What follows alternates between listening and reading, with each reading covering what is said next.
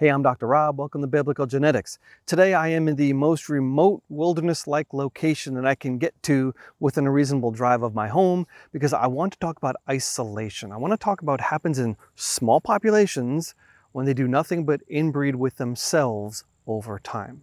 And the reason we're going to have this discussion is because of a brand new paper that came out. This is by Hu et al. Genomic inference of a severe human bottleneck during the early to middle Pleistocene transition oh, this is very, very, very interesting. In fact, it's going to show us that the evolutionary model doesn't work. Mathematically, it's going to fall apart before our very eyes. Now, no doubt you have heard of the African bottleneck. This is when uh, Homo erectus got to an effective population size of maybe 10,000-ish individuals uh, for a very long time. For some reason, they never tell us how long that time was, but it's a small population in Africa for a considerable amount of time. And most genetic diversity is lost, you have a lot of inbreeding, and that's the time where Y chromosome Adam and mitochondrial E supposedly arose, and it's a time when Homo sapiens evolved from Homo erectus. Now, Homo neanderthalensis and the Denisovans, they're out in Eurasia, outside of this African thing. This is a Homo sapiens specific event. Now, of course, I think that Neanderthals are Homo sapiens and Denisovans are Homo sapiens, but that's another story for another day. We're just talking about the, the evolutionary model. We, we have this bottleneck where modern humans arise. But that's really only addressing the reason why Y chromosome Adam and mitochondrial Eve exist. That is, given a large enough population, or small enough population, I should say, over time, just by sheer dumb luck, one individual is going to become the male ancestor of everyone in the population. All the other Y chromosome lineages will be lost and one woman will just be, uh, just sheer randomness, become the only mitochondrial ancestor. Now, this will happen in small populations given enough time. But this new study wasn't looking at Y chromosomes, wasn't looking at mitochondria, wasn't looking at X chromosomes. They were looking at what are called the autosomes, that is, the non sex chromosomes, the rest of the genome. When they looked at the data from the Thousand Genomes Project and the Human Genome Diversity Project, they realized that uh, there's not a lot of diversity in the human genome. So they started cranking through some estimates using population models. Now, of course, you have to be careful with population models, but using some evolutionary assumptions, they concluded that, wow, about a million years ago, the entire human population was reduced to a, a population with only 1,280 breeding individuals. That's very interesting, very specific number, 1,280. But breeding individuals.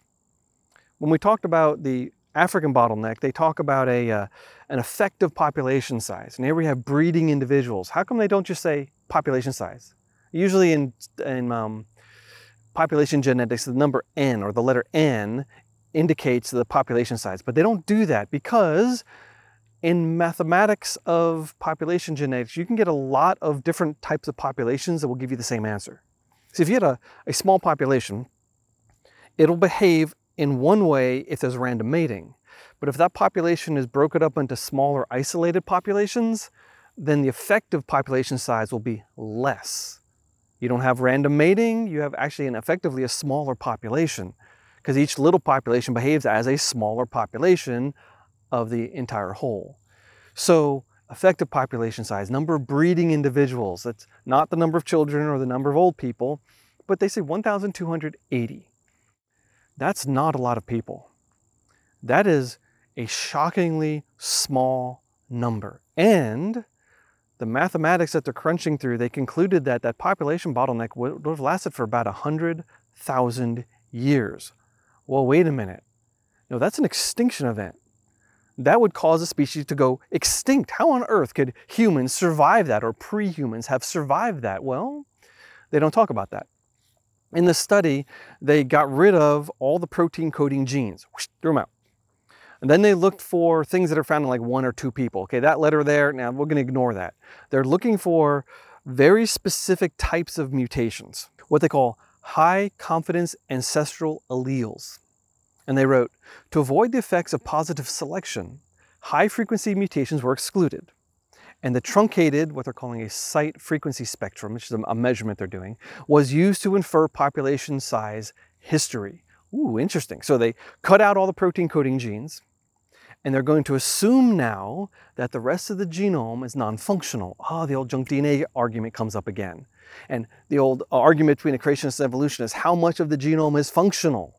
Well, I don't think 100% of it's functional, but I think it's a lot more functional than the evolutionists want it to be. So as we're getting to that argument, we realize that if more of it is functional than they think, then this entire population model is going to actually crumble on them. But they're looking at the non-protein coding sections of the autosomes only. They've got like 80, 826 million letters in, the, in their data set.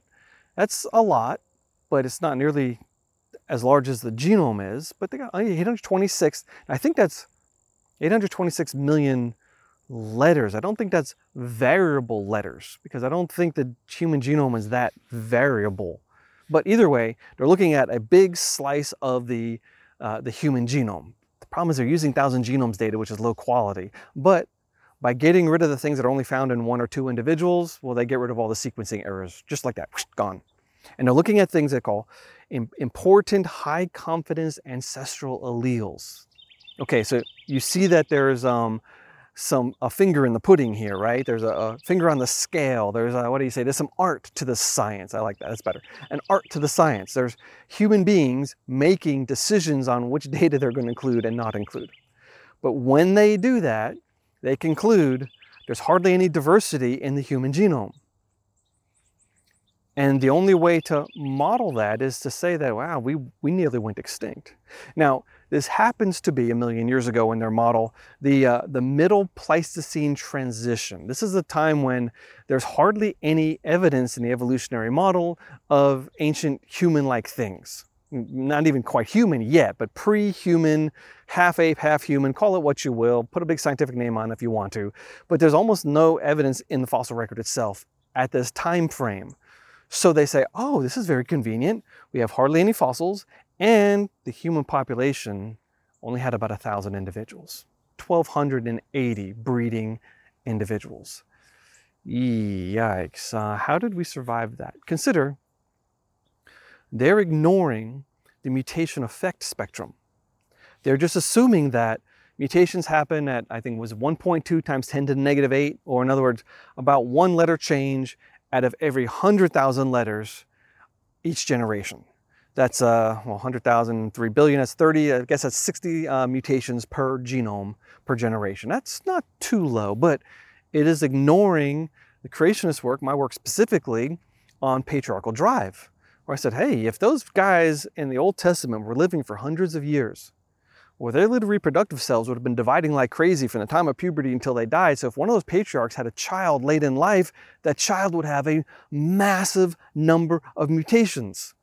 So you cannot use a molecular clock to estimate the time going backwards to distant events. But that's exactly what they're doing. They're using a strict molecular clock. Okay, and there's some models we have relaxed molecular clocks and uh, molecular clocks where they look at A's and G's and C's, say, okay, these are more frequent than those, fine. But they're really doing a very simple, uh, let's use this 1.2 times 10 to the negative 8 uh, site changes per generation.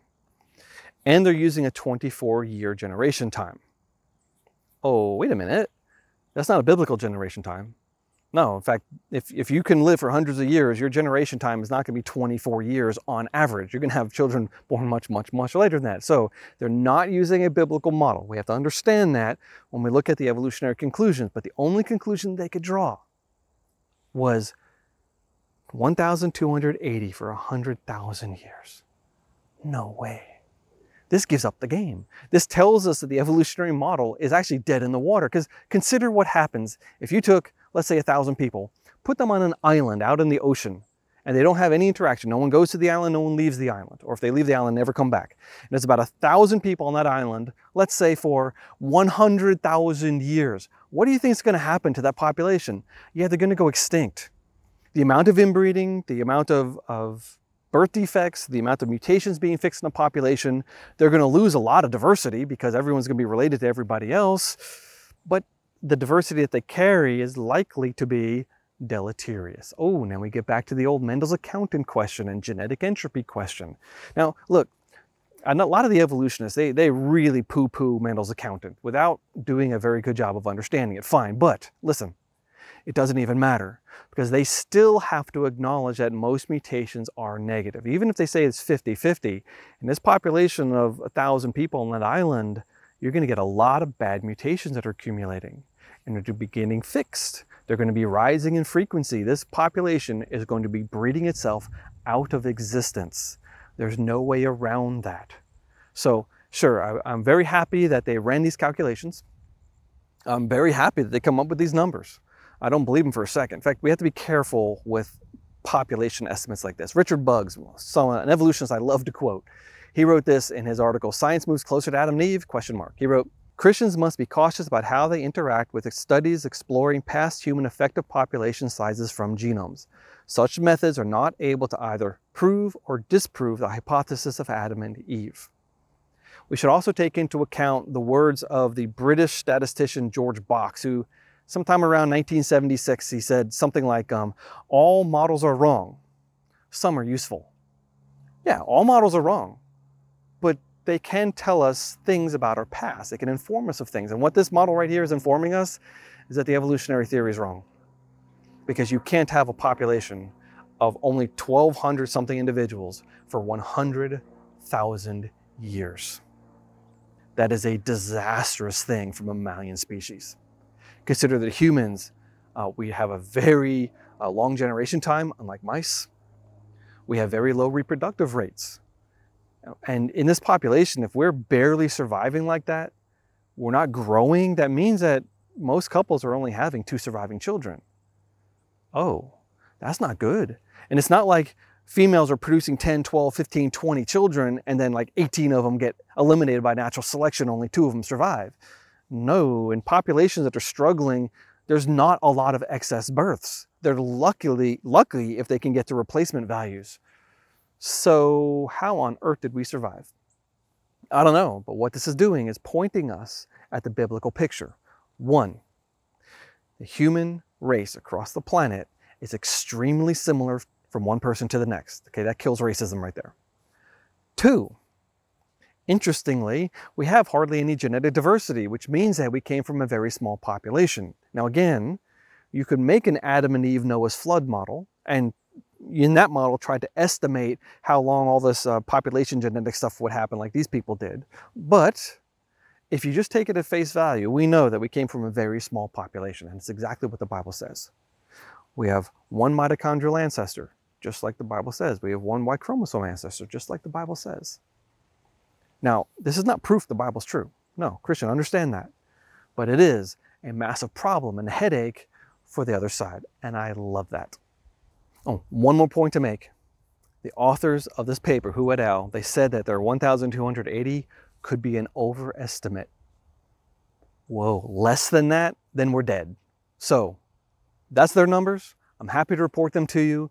Christian, be confident, be comfortable with the science. It's not saying that, uh, that evolution is true. The science is not saying that creation is false. In fact, as we study more and more and more, the data are more and more pointing toward the biblical story. Well, I tried to keep that short. Thanks for listening. If you'd like to support biblical genetics, there are some links in the show notes below.